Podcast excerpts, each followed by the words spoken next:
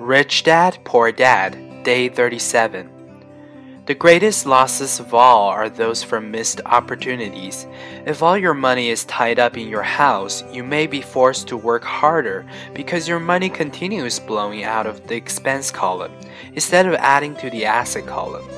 The classic middle class cash flow pattern. If a young couple would put more money into their asset column early on, their later years would be easier. Their assets would have grown and would be available to help cover expenses. All too often, a house only serves as a vehicle for incurring a home equity loan to pay for mounting expenses.